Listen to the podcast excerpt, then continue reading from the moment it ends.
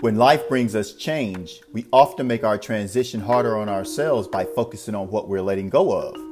This divides our energy and our state of mind between what is now in the past and what is coming to us.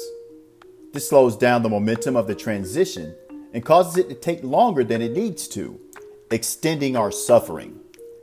But by shifting our focus and giving all of our attention to receiving the new, we make our transition easier. Life is abundant. Wait faster.